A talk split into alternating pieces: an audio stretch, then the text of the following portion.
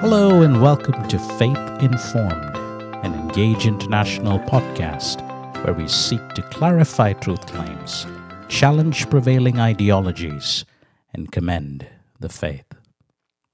Today, we will pick up from where we left off with our guest, Mary Jo Sharp, an assistant professor of apologetics at Houston Christian University and author of the book Why I Still Believe. In the last episode, we talked with Mary Jo about her story of how she came to believe in God and some of her experiences as a new Christian that led her to doubt her newfound faith.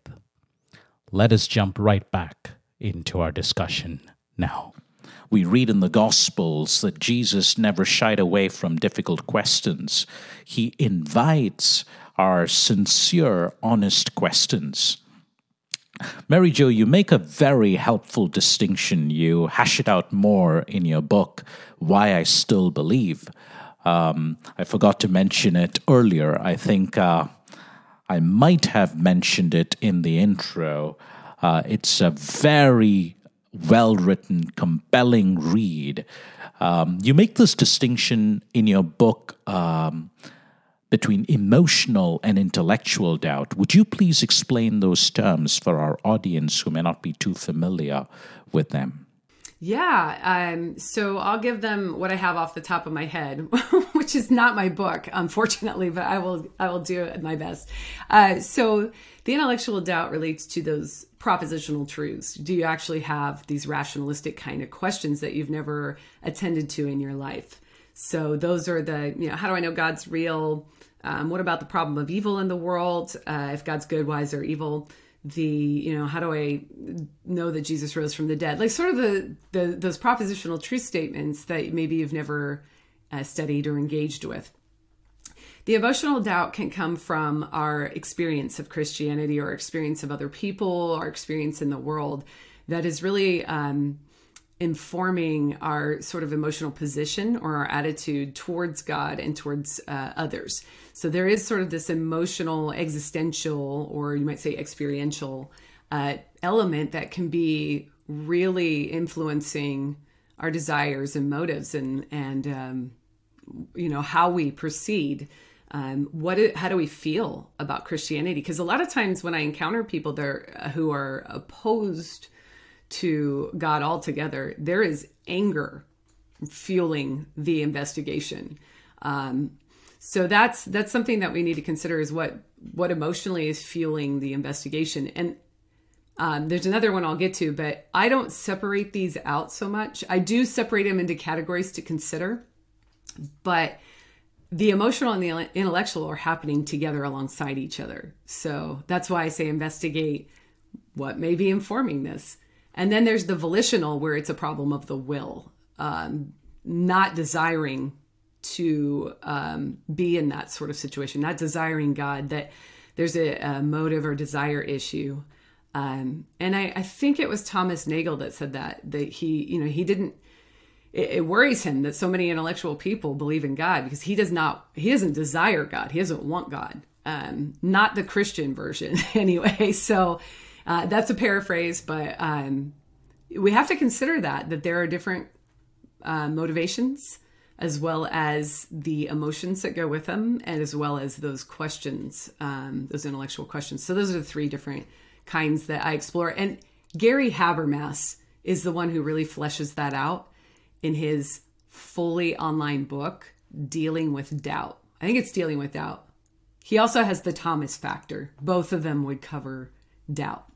What would you say to someone who, having encountered hypocrisy in the church and have been hurt by the church, someone who says, I don't need the church, I will read my Bible and pray, I will pursue Jesus on my own. Um, as Christians, we believe that the church, in spite of its fallenness and brokenness, is essential, right? Um, so, how do we reconcile the two? Why do I need the church? Yeah, um, there's like sort of two two ways that I'm going to respond to if I'm speaking personally to someone. And one is that experiential, and the other one's the theoretical or theological. And the experiential is that's that's pain. when somebody doesn't want to be in the community, uh, doesn't want relationships with other Christians. That's some serious pain, Sam. so we have to consider that you can't just breeze by that um, because many times I know in apologetics we like to talk about feelings as being subjective, and so they don't get you to objective truths about the nature of reality. But there is a subjective truth to the individual who has experienced pain and suffering.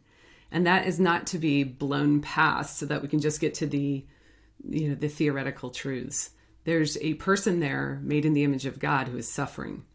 So I do want to make sure and say that that is something that I acknowledge when I'm talking to somebody. Um, that I understand that anger that the church hurt them, abused them, caused a lot of pain and suffering, and that it may not be something that they go back to immediately because they may not be in a place where they would get back into a good situation. They might go back right back into a situation that's bad for them. So now that I've handled that part, I still think um, on the you know 30,000 foot level, you still need community. And I'm going to give you the reasoning why, which is because we're made in the image of God and God is community. So there is community at the base of reality. Our Creator designed us to reflect Him in many ways. And one of those ways is to share loving relationships with others. Uh, like the Trinity shares love uh, in itself. So when you have that as the basis for like who your designer is and who created you, uh, it's it is very important to reflect on what that means for your life. Um, so for me, the church is where we find like-minded people, those who are supposed to be striving for transforming towards Christ-likeness. And this is not just a goal that just anybody's going to have out there. Um, it's a purposed and intentioned goal of following Christ. So um, that is a community we need for encouragement in our journey with Christ. But I would say um, this needs to be a community that loves you for who you are and that you can trust with a mature trust that um, they are worthy of that sort of trust with the struggle that you're going through and that they love you right where you're at. I really like how you put that. There is community at the base of reality. And as those created in the image of God, we are created for community. We need each other. And what I really like um, so much about the book is that even as you share about some of these hurtful experiences you've had in the church, you're willing to admit and acknowledge your own failings, your own flaws. Often we are so oblivious to our own flaws, we see the log in another's eye and not the um, uh, sorry, what am I saying? Um, we do not see the log in our own eye, but we see the speck in theirs. So, um, is there an element of pride? Is there sometimes a lack of honesty um, as well? And I don't want to belittle anyone's pain because Spain is real, especially in light of the abuse that comes from leadership within the church. Um, it's so tragic to read of abuse within the church. It is unacceptable such leaders ought to be called out. No question about that. So, again, I don't want to belittle anyone's pain, and my question is not with respect to such cases at all, but I wonder if um, sometimes we see the fallenness, the flaws of others and not our own. Um, is that an issue you see with Christians these days? Oh, yeah. I mean, I experience so much pride and self-righteousness um, in the church that it's it's obvious it's a human problem that we are very proud. And you know we are a lot of times our first reaction is to be defensive so that we don't get hurt. Um, and we so we're judgmental. And that's when i say we're i am absolutely including myself. Judge first and then think about it later right? Um, and that's not the teachings of jesus by the way. So yeah i think there is that's why that I, I let me put it this way. That is why i think doubt is so difficult because to think about what is spurring this like what what is spurring this on in your life, that takes a lot of introspection. Like for me, I had to admit that I am judgmental because I'm a naive idealist and I wanted the church to just be this great group of people that had you know almost achieved a heaven like status. I mean if you think about what I'm saying that they'd be following this pattern and it would be the way they behaved, it's unrealistic because of the problem of evil and because um people are going to continue doing the wrong thing. People are capable of great good and great evil at the same time. Like that's us. That's who we are. And, you know, this is why we need a savior. Um, so it's, yeah, I think you're right. It's really hard, especially when you've been hurt or if you experience real abuse, to try to figure out all the things that are factoring in um, experientially as well as rationally, like these propositions do you believe them or not? And boy that's it's a lot so that's what i'm glad you said you're not trying to make you know be trite about it it's a lot to disentangle and i think when you when people use the word deconstruction some of that is that disentanglement um, and it doesn't always lead to deconversion. Sometimes like for me it led to a better understanding of where i went wrong where the church went wrong things that weren't really biblical but were tradition and you know like helped me pull apart all this stuff to look at well what do i really believe about god? I want to talk now about those who have been hurt by the church and are struggling with trust issues um, or even a new christian who is looking for a church what advice would you give them is there a certain list of criteria that you share with them and ask them to look for when considering a church? What are some red flags to look for? Yeah. Uh, I have my list. Um, I don't have like, I'm not the authority on this, but I have a list that I can share. Um, I do, so red flags. Let's start with red flags. I look for churches. Uh, I you know, sorry, I don't look for churches with these. I look for these red flags. that would have been bad. Um, I look for churches that are do they have a poor accountability structure for their leaders? Okay, so that's a red flag. Um, if the leader has all the power, if the leader is un- they don't have any accountability, they if they're just the final say on everything, um, that's going to be a problem. Um, I also look to see if churches are just going through the motions without significant advancements in their Christian education or Perhaps they denigrate the work of those who study God. Uh, they have a dismissive attitude towards theologians or philosophers, Christian philosophers. Um, that's problematic because those are the people that have dedicated their lifetime and resources to communicating the truths of God at very deep levels. And so if the church is actively denigrating that work, that's something that is a red flag for me. Um, then churches that are so program driven that they're wearing out their congregates and their leaders because they don't take rest seriously uh, or seasons of life seriously. Uh, and then finally, I'm going to look to see if churches don't seem interested in their immediate community, but only in the people who look, think, act, dress like them. Uh, that's that's not good if they don't reflect their immediate community. So Conversely, criteria for the church just flip those things on their head. so, do you want me to tell you what sort of like wrap up what I look for? Yeah. Okay. So, my, one of my big one of my big asks of a church is that they have a lead pastor that has epistemic humility. Um, meaning that the person can take constructive criticism because they're full aware that they don't know it all um, without feeling attacked or defensive. I'm looking for that. That's a huge one for me. Um, and then on the like, I tag on to that. They don't have to be the best speaker in the world. They just have to have that sort of humility that they're still learning. I also appreciate when they're respected in their community. They don't have to be in agreement with the culture of their community, just respected. People know them as an upright person that cares for the community.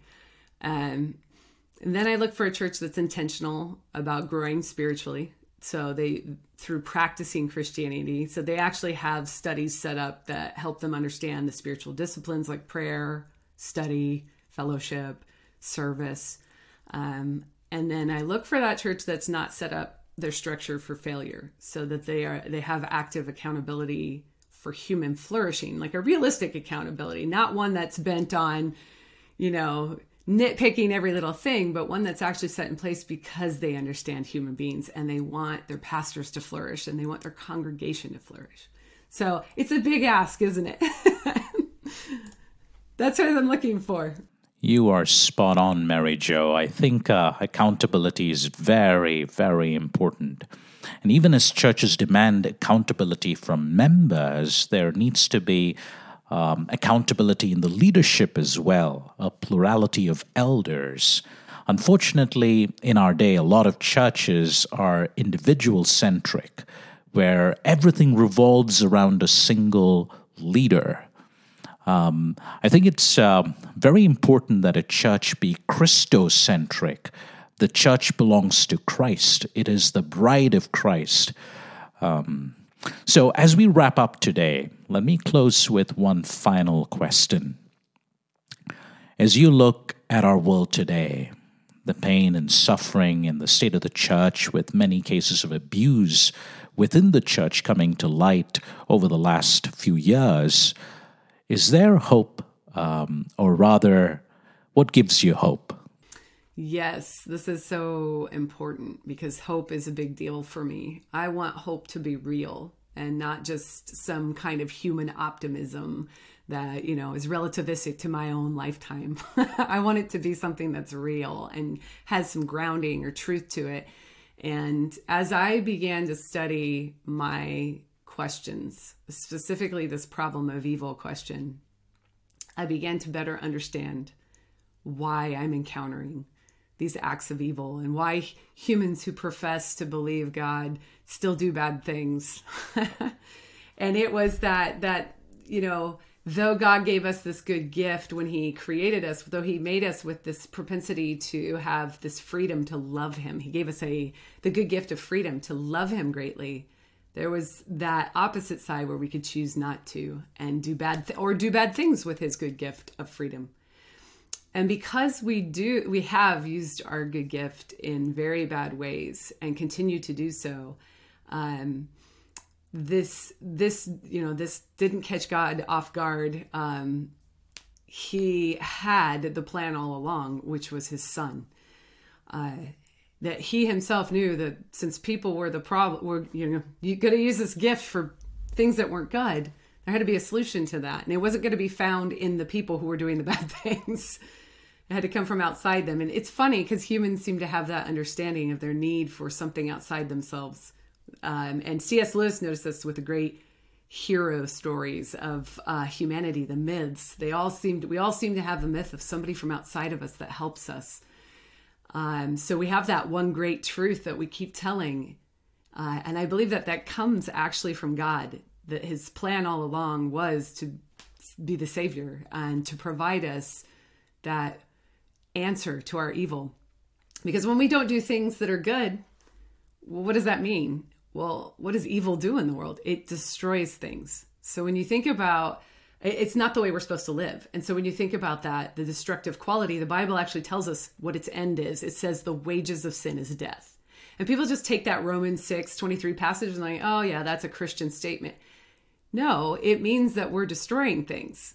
Uh, and the ultimate destruction is the very destruction like of life itself.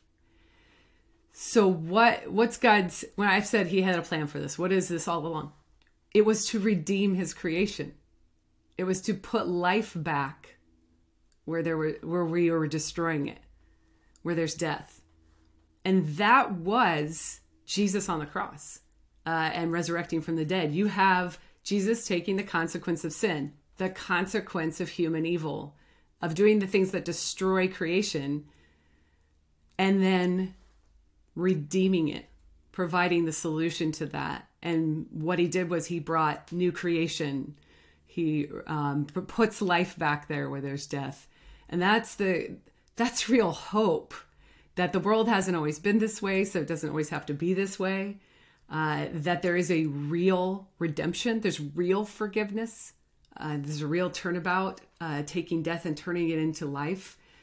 Uh, and as you see humans progress through the time, that they're looking to live, they're looking for life, uh, and they're trying to extend it in any way possible.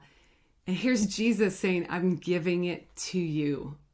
Um, I'm giving you back life where you guys are putting death in its place.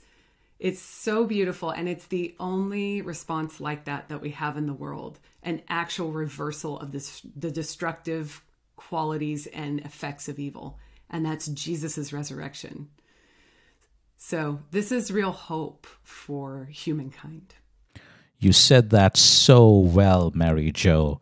Christian hope is not wishful thinking. It is a certain hope, grounded in a historical event, the resurrection of Jesus Christ. Thank you so much, Mary Jo, for joining us on today's podcast. I really enjoyed our conversation, and I hope many of our viewers will get a copy of your book, Why I Still Believe A Former Atheist's Reckoning with the Bad Reputation Christians Give a Good God. To those of you who are listening on audio platforms such as Spotify, iTunes, Google Podcasts, please consider leaving a review. Um, if you see this post on social media, you can help us spread the word by clicking like and sharing it with your friends. And if you're watching on YouTube, please subscribe and click on the bell icon so you're notified when a new video is released. We have some really good material coming up, and um, I don't want you to miss it.